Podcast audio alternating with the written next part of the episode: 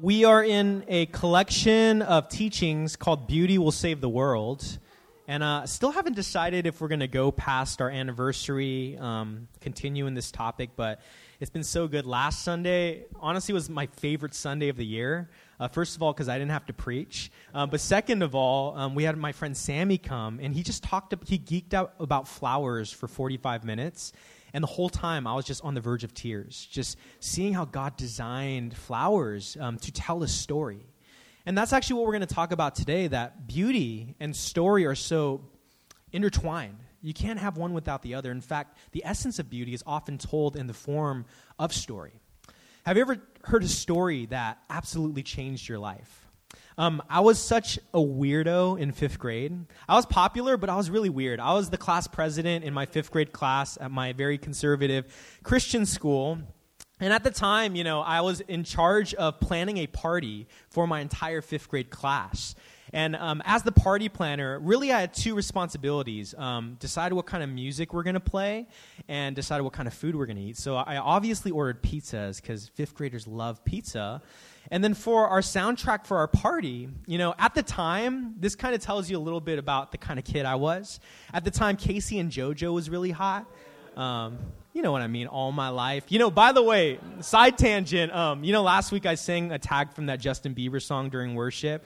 I remember one time I was leading an altar call, and it's the very end when people stop caring and listening and they're starting to leave. And I started uh, just singing, um, I will never find another lover sweeter than you, sweeter than you. It's like, it's actually a worship song if you sing it. And so I'm singing this song thinking no one cares, no one's listening. I see a girl at the altar and she's weeping. All my life. I pray for some. It's hilarious. Um, side tangent. Anyway, that was what was popping when I was in fifth grade. Uh, but for my class party, the soundtrack that I decided to play for my entire class was the Titanic soundtrack. And so I immediately press play and goes, doo doo doo doo doo doo doo doo. And it's like the party halted. Everyone looked at me like, what are you doing? But I just love Titanic so much. And not just because there was that naked scene and I was a fifth grade boy. I was not like my other horny fifth grade friends who went to the movies just to see that scene. I, the first time I watched it, my mom covered my eyes during that scene. The second, third, fourth, and fifth time in the theaters, I covered my own eyes with my own friends. It wasn't about that. It was the love story between Jack and Rose that so compelled me before that moment, before I saw that film. I didn't really believe in love or want to fall in love. You know, I'm just a fifth grade boy. But after watching that film and seeing that story, all of a sudden I started dreaming of one day finding my rose and falling in love and defying all odds to find love and carry each other and be with each other and then die in each other's arms. And stories have that power, don't they? They have the power to inspire us, to cause us to dream dream, to give us new vision for life. Stories have the power to shape our world. Stories shape our culture, our values, our dreams, our ideals. They teach us about love and friendship and courage and hope. Just look at Lord of the Rings. You know, I know the Kangs love Lord of the Rings, and I've seen so many videos of you crying and weeping when Lord of the Rings is on, but it's because it, stories teach us about love and friendship and courage and all the good things. In fact, whenever we have to answer a big question like, Who am I? Why am I here? What should I do? What happens to me when I die? We tell a story. Human beings are story shaped creatures. We're born into stories, we're raised in stories, we live and die in stories. And I learned very early on that information doesn't transform people, stories do. No one remembers the facts that I lay in my sermons, but a lot of people remember my stories. In fact, the most influential people in the world aren't those who know the most, it's those who are exceptional storytellers. You know, the reason why Apple really took off is they learned how to tell a story. And it made you want to buy all their products. Even long after Steve Jobs passed away, we all get the new iPhone. Why? Because they tell a recurring story that draws us in and inspires us. You know, Christianity didn't explode across the world because it was just a set of good ideas and principles. See, it touched the world because it was a compelling story. And it was a compelling story that invited you in to the story the story of a God who left his heavenly throne to serve the people that he loved, the story of a Savior who suffered and died for his friends, the story of a Messiah that could not be held in the grave. Stories are powerful. And stories are concerned with beauty. That's why we're including it in this collection. You know, if we go off Dallas Willard's definition of beauty, he says this beauty is goodness made manifest to the senses. That which when goodness invades our sight and our hearing and what we feel, what we touch, what we smell, when it invades our senses, when goodness is made manifest to us in tangible ways, that's what beauty is. They engage our mind, our emotions, our spirit, even our bodies. This is why sometimes when you hear a really powerful story or watch that really moving scene from a movie, you know, your imaginations are running wild, your emotions are twirling, you're crying, you're you're convulsing, maybe. I don't know if you're that extreme, but your spirit is stirred. Your holistic experience of beauty is made manifest. Example if I were to tell you that God is powerful, very true statement, but even though it's true, it doesn't necessarily move you or inspire you or transform you. But if I were to tell you a story showing you that God is powerful. It engages not just your intellect, but your whole being, your emotions, your imagination, your will. Um, many years ago, I was in Indonesia, and you know, every year that I went on missions, God did something particularly new each trip. And that particular trip that we are on, there's this one story of a girl that came to us, and her, our translator told us that this woman had been blind, 90% blind, for about the last 15 years of her life. She's somewhere in her mid 30s or 40s. And we started praying for her, and we started remembering the stories in the Bible. Man, God can heal. I mean, He doesn't always heal, but He can heal. And so we started praying, God, if it's your will, I just want to, we just want to see you move in this woman's life. And so before we prayed for her, we were testing her eyesight. Like we stood like five feet away. We're like, how many fingers are we holding up? She's like, five. I'm like, okay, close. Um, four. We're doing all these tests. We pray for her, and as we're praying, something happens, like tears start rolling down her eyes. And she seems shocked, like, like she was seeing something new for the first time. And said, You know what? I can't see perfectly, but I can see about 50%. So we stood again five feet away from her and we tested it out. How many fingers are we holding up? Two, one, five. And then we kept praying for her until her eyesight increasingly, increasingly, and God was moving in her life. God was powerful enough to heal this woman's eyes. But the crazy part is this we made a video documenting this. We took it back to the United States to show our church. And as we're watching the video, in the middle of the video where they show the scene of that woman getting prayed for and healed, we hear like a commotion in our church um, audience. And we look over, and someone's just like, like crying and saying hallelujah. We're like, dang, what's going on? Uh, like, I, I know I'm a very good video editor and videographer, but like, surely this can't be moving her to praise the Lord, all those hallelujahs. So we, we followed up and we said, what happened? And one of our church members brought one of their friends who ha- was pretty much the very same scenario 10% blind in her eyes for the last five years. And she said, as she was watching the video, the video started getting clearer and clearer as she was watching the video. It was crazy. Like, if I told you God is powerful, hey, that's cool. But if I tell stories like that, it immerses us into the reality of God being powerful. That's the power of stories. Now, ancient Jewish life was built all around storytelling. Every ceremony, every ritual, every festival existed to tell a story of who God was, who they were, and what God did among them. For example, if I vi- invited you over to dinner, like every year for Thanksgiving, and every single meal or dish that I served told a story of my family history, that's the equivalent of what Jewish life was like. The Passover meal, for example, if you've ever done Seder with us or with any other faith community, was an annual tradition where every year they would serve this meal. And every element of the meal, every dish, even the way that they ate, everything that they did served the purpose of retelling the story of Israel's exodus from Egypt. Like there's a part of the meal it's, it's, it's kind of strange if you haven't done it before, but you take a piece of the vegetable and you dip it into salt water and then you put it in your mouth and you taste the salt. And during that time, you're supposed to do that so that you could remember and taste the bitterness of the Israelites' tears as they were in bondage and slavery. There's another part of the meal where, you know, nowadays in modern day, you bring a pillow and you're supposed to eat reclined.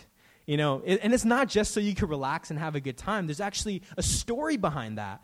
That it's supposed to remind you that in the days when Israel was fleeing Egypt, they didn't have time. They had to hurry. And so they were consistently on their feet. They had to eat their entire meal on their feet and on the go in a hurry. But now that we have come out of the Exodus, now, because of what God has done, we can relax and recline. Even the matzah, this was crazy. This blew my mind. The matzah, if you look at it, there are kind of burn marks, and it looks like there are stripes going down. And when they broke the matzah, they told that passage about the coming Messiah who by his stripes we were healed. And by his whips and by all the, the bruises and the marks, he was healed. We are healed. And when his body was broken, we were made whole. Every element of the meal, all the food, the rituals revolved around telling a story. There's another thing in the Jewish culture called the Feast of Tabernacles. And it was like a seven day celebration, remembering, also remembering the story of Israel's exodus from Egypt. But check this out. This is really cool. On the last day, I want you to imagine this with me. On the last day of the seven day feast, the high priest would start at the bottom of the city. And everyone would crowd around the entire city, but they would make a path from the bottom of the city to the very top where there would be the Temple Mount. And the high priest would come to the bottom, and at the bottom of the city was something called the Pool of Siloam. It was basically a water source for all of Jerusalem. And once a year, after seven days of celebrating and partying, the high priest would go to the pool of Siloam and he would take a bucket of gold, like it would be heavy, y'all, like an actual gold bucket. He would dip it in the water until it was filled all the way to the brim. And he would carry it all the way up throughout the entire city, all the way to the top of the city. And all the while, all the crowds, they're celebrating, they're singing, and they're cheering, and they're dancing. But finally, he would get to the top and he would approach the temple mount. And right when he got there, a hush would fall uh, across the entire people. Everyone would be dead silent. They would be watching. Like you could hear a pin drop. That's how quiet it was. And the high priest would take this gold bucket full of water and he would pour it over the altar, over the mound of the temple. And this was a symbolic act that was telling a story of a day and an age when all people would receive the Spirit poured out upon them. You guys know the passage. In the final days, I will pour out my Spirit upon all flesh. And every year they did this, they would be telling a story so that the people would anticipate the pouring out of God's Spirit upon all flesh. You see, stories remind us of who God is. This is why the primary way that God chooses to reveal himself to us is through the story of Scripture. God, y'all, God could have made scripture super boring. I mean, I know some of you already think it's boring, but he could have made it way more boring. Imagine an entire book just of attributes of God, and it would fill an entire book. It'd probably be longer than it is right now. But he's just listing attributes and he's listing laws and rules. And while there are attributes and laws, the story of scripture is first and first and foremost primarily a story before anything else. And this is how God chooses to teach us who he is. All throughout the Old Testament, when Israel remembered the stories that told them who they were, where they were, where they had been, and who their God was, they prospered. But when they stopped telling their stories, they forgot who they were and they invited disaster. Look at all the times that Israel fell away from God. Why? Because they forgot and they stopped telling their stories. Um, if I were to teach a defense against the dark arts course here at church, which I think every church should do, by the way, the number one strategy I would teach people to overcome the enemy is simply to remember the stories of God coming through in your life. You know, in Revelation 12 11, it says, They overcame him, talking about the devil, by the blood of the Lamb and by the word of their testimony. Listen, when I retell the story, of God moving in my life, whether it's in my head or aloud, I'm reminding myself and the devil hey, guess what? God has overcome.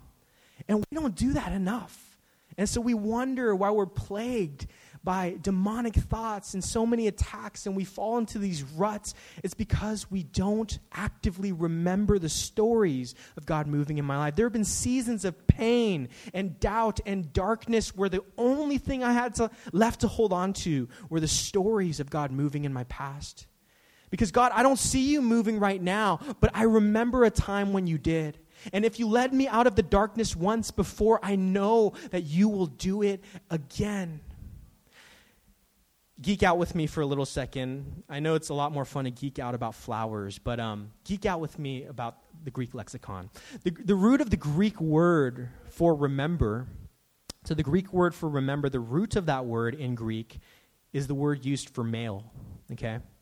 Now, whenever you think of the word male in Greek, it evokes this image of a seed because I, I learned somewhere in sex ed that males carry the seed for reproduction, right?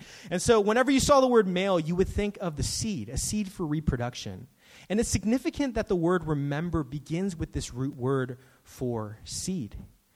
Because when we remember what God has done, think of it like we're planting a seed for God to do again what he did before. That's the power of our stories. Our stories invite others to experience the same thing that God did for us. That is when we tell stories of what God has done in our lives, we're planting a seed for God to do the exact same thing in all who hear it. I mean, it's kind of like a weird invading thought, but when I tell you testimonies or stories of God's goodness in my life, it's like God's planting a seed in the hearts of all who listen for God to do that same thing again. This is why our stories are powerful. It was a time in college when God led me on a journey to reconcile with my dad. I love my dad. My dad is probably the most generous person I know in my entire life, but I didn't have a great relationship with him growing up, and there was a little bit of friction in our relationship. But I remember in college, God led me on this incredible journey of me reconciling with my father and us just becoming close in a way that we'd never been before. And I remember sharing this story at one of my college gatherings. And four people came up to, to me afterwards, said, You know what? I've been praying for reconciliation with my parents, but until I heard your story, I had no hope or faith. And a few of those people came back to me weeks later and said, Mickey, thank you so much for telling your story because after I heard your story, I had hope for my family. I had hope for my relationship. And so I got home and I talked to my dad. I talked to my mom and we reconciled our relationship. You see, when we tell a story of what God has done, we plant a seed for God to do the exact same thing. And when we stop telling each other our stories, we rob each other of our breakthroughs. Listen, some of your stories that you've been holding on to, the way that you steward that story is to release it so that it could bear fruit in someone else's life. This is the power of our stories. I'm going to tell you a really quick history about the four minute mile. I hate running, but I run because I need to. Um, a few months ago, I started running again. I stopped after my son was born because it's just incredibly hard. Um, but when I started again, man, all my progress from my years of running, I've done a half marathon, I've done a full marathon in my life. I know you can't believe it because of my body, but trust me, I have. But after I started running again, after not running for a long time, like my mile was like 10 minutes, 10 minutes and 30 seconds, which is not very great. I used to be down at eight, eight and a half. Um, but before 1954, there are some weird people in life that were trying to break the four minute mile. Can you imagine that? Four minutes? Like, that's demonic. I don't think that's, that's godly. But the entire world before 1954 believed it was impossible to break the four minute mile. In fact, throughout history, many tried, but none succeeded, at least none recorded. There were even tales of the Roman Empire, get this, releasing lions to, to motivate people to run faster to break the record. Um, imagine marathon training with lions coming after you. It's, it will, you'll die. Doctors even theorize that if you were somehow able to, even, if it's, even though it's impossible, if you were to break the four minute mile, that your body would literally explode and you would die. That's what doctors would theorize. So think about this. Before 1954, think of the centuries of people trying but no one succeeding. On May 6th, 1954, a man named Roger Bannister beat the four minute mile, hitting three minutes, 59 seconds, and four tenths of a second. And he was like just barely did it. Up until that point, not a single person in recorded human history had beaten it. He was the very first. But that's not even the significant part of the story. 46 days later, John Landy also beat the four minute mile and beat Roger Bannister's record even faster at 3 minutes and 58 seconds. Check this out. A year later, three more runners beat the four minute mile, and over the last century, over a thousand demonic runners have beat the four minute mile. Now, I don't, I don't think you understand the scope of this. Think about this. All of recorded human history before 1954, not a single record of anyone breaking the four minute mile. 1954, one man does it. The story begins to spread. All of a sudden, what was impossible is now possible. And now we have thousands of runners after it's only been half a century. But in that half century, thousands because of one person's breakthrough. Before 1954, zero recorded cases of people beating the four minute mile. After 1954, thousands in just the last half. Sorry. Thousands in just the last half century. These stories have the power to release exponential breakthrough. What people thought was previously impossible is now possible. There's a new infusion of faith to believe that what God did in your life, He can do in mine. And it multiplies. Your story matters. Your story is important for community, for our church, for your circle of influence. But I think a lot of us have a hard time really loving our stories. Have you ever been in community group with Dan Fang? I'm just kidding. With anyone that just has these crazy stories of God moving in your life? Um, there was one time I was in community group with this guy named Nate Bartlett. And this guy was like an OG gangster rapper. Like he grew up in the streets of Oakland and he has tats all over his body. He's about like three times my build and size. Like he, you could tell he's been through a lot. And every time, you know, we'd sit together and say, hey, what, what's like, what's something you really struggled with in life? And I'd be like, you know, um, me and my dad, uh, you know, wasn't abusive or anything, but we just didn't get along. What about you, Nate? Yeah, um, when I was 16, my best friend was shot in a drive-by shooting, and we had to wrap up his body in a carpet and drag it all the way to. I'm like, what the hell? Like, how do I share after that? How do I share that in high school? You know, I, I was insecure about my body because I had pimples, and you, your best friend's getting shot. And, you know, we're telling our stories, and it's increasingly obvious his stories are way crazier and way more, like, obvious that God has moved. There was even a time, you know, he was telling the story of all of his tattoos. He has, like, a big lion tattoo on his calf. He has, like, literally hundreds of tattoos all over across, across his body. And then he, he does this disservice, and this is when I only had one tattoo, this tiny little finger tattoo. And he's like, hey, yeah, but those are my tattoos. Hey, Mickey, I see you have a tattoo right there. Like, what does yours say? And I'm like, oh, this? it's like, what, is it, what does it say, bro? Like, tell us a story. I'm like, oh, it's, it's, uh, it's Hebrew for dove's eyes. it's like, oh, cool, man. He's trying to encourage me. But sometimes we dishonor our stories, don't we? Like we hear radical stories of like Saul to Paul transformations, of God coming in a blinding light or coming in a loud booming voice. And I think there's a call for some of us to reconnect with our stories and reclaim the beauty in them.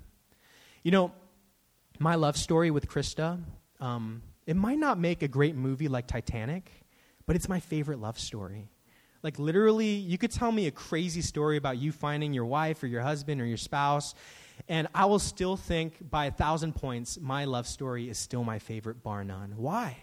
Because it's my story. And even if there's crazier, more compelling, inspiring stories out there, it doesn't matter because I've claimed the beauty in my story. And some of us, what we need to do today is simply reclaim the beauty in the stories that God has given us. You know, I grew up in a Christian school, my entire family was Christian. It sounds kind of like a lame testimony to tell. But when I saw it through the new, fr- new frame and lens of beauty, it changes everything. Do you know how powerful your stories are? That your job breakthrough might give someone the last bit of faith they need to believe for theirs. That your reconciliation with a family member might give someone who's given up on their family a new sense of hope. Your stories matter. We just finished a six week workshop where we we're all trying to figure out our vocational credos. And um, the, the professor, Dr. Deborah Lloyd, she sent me all the credos. And I was in tears just reading some of these credos. And what credos are, it's basically like a mission statement for your life. It's what your life is about, what God has uniquely fitted you to do here on earth. And just seeing the stories unfold, seeing the stories there on paper, just inspired me in such a powerful, powerful way. Going to come in for a close, but I want to read Psalm 145, 1 through 7. We read it at the beginning of service, but I just want to read from the message version. I think it's so powerful. And start from verse 2. God is magnificent. He can never be praised enough. There are no boundaries to his greatness. Generation after generation stands in awe of your work. Each one tells stories of your mighty acts. Your beauty and splendor have everyone talking. I compose songs on your wonders. Your marvelous doings are headline news. I could write a book full of the details of your greatness. What's the psalmist saying? The responsibility of each generation is to pass on the stories of God's works to the next generation. Which begs the question what will the next generation know about God through the stories that we're writing right now? Yo, you you should have been hit with a dagger just now, like of Holy Spirit, because when I even tell myself this, it's convicting.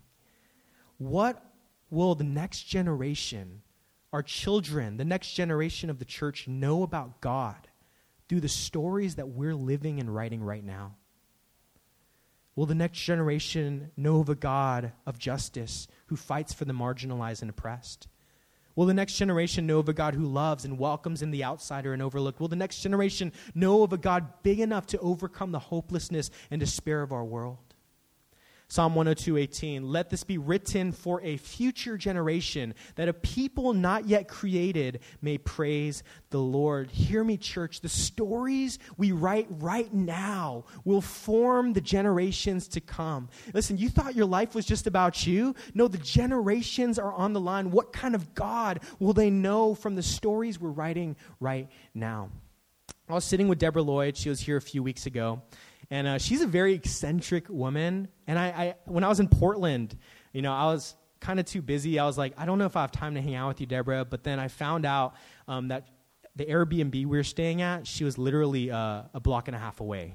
And so I'm like, okay, we got to hang out. And so I grabbed coffee with her, and she's just telling me stories about the church that she planted. It was called The Bridge. And she's, she was telling me the crazy stuff that they did. One time they had a service where they completely blacked out the room and people came in and they could not see a thing. And the entire service was about engaging all of your other senses besides your sense of sight. And she'd be telling me these stories. Even the worship leader would write a new song every month. And there was one song that he wrote, uh, pardon my French, but I think the lyrics went something like, I don't have much to give except a shit. Like, she was telling me the story about all these incredible things that were happening within her community. And I was just so inspired. It sounded like just like our church, a group of rebels and runaways that are looking for a place to belong. And I don't think she realized at the time as she was planting her church, she thought it was just what God was doing in her life. She had no idea that it would inspire the generations after. She had no idea that we'd be sitting together decades after the church shut down, where I would be inspired by the stories she was telling. The other day I had a thought you know, having a son or a daughter or a kid really messes you up. Having a dog does too, by the way. It's a lot of work, so God bless you. Um, but having a kid kind of hits different. You know, as I was preparing this message, I had a thought the life that I'm living right now will be the substance of the stories I tell my son when he grows up. And it made me ask myself, am I living a story worth telling? Will my son know how immensely vast God is beyond the wildest imagination through the story that I'm writing with my life right now? Will he know of a faith that can move mountains of impossibilities? Will he know of a God so loving that barriers are broken and lives are restored? See, knowing that the lives we live right now will be the substance of the stories we pass on to our children, to the next generation of believers, really challenges us to live a story worth telling. The church, my challenge to you today is this let's live a story worth telling that tells of a God big enough to move mountains, a God mighty enough to overcome the darkness of our world, that tells of a church courageous enough to love beyond limits. Let's tell a story that is worth telling. And so we're going to practice that today. Um, I'm just going to read this last passage, and then we're going to go into a time of response. I'm really excited for today. It's going to be re- really good. Did anyone paint today, by the way? No one painted, right?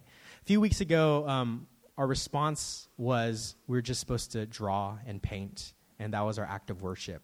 Today we're going to do something similar, but I want to read from Joshua chapter 4, 4 through 7. So Joshua called together the 12 men he had appointed from the Israelites, one from each tribe, and said to them, Go over before the ark of the Lord your God into the middle of the Jordan. Each of you is to take up a stone on his shoulder, according to the number of the tribes of the Israelites, to serve as a sign among you.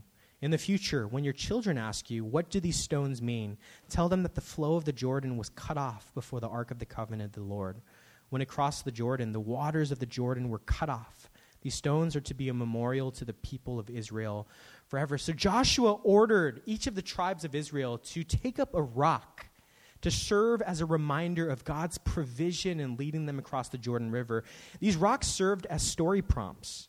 You know, whenever the children of the next generation saw those rocks and they would ask, Why are these rocks here?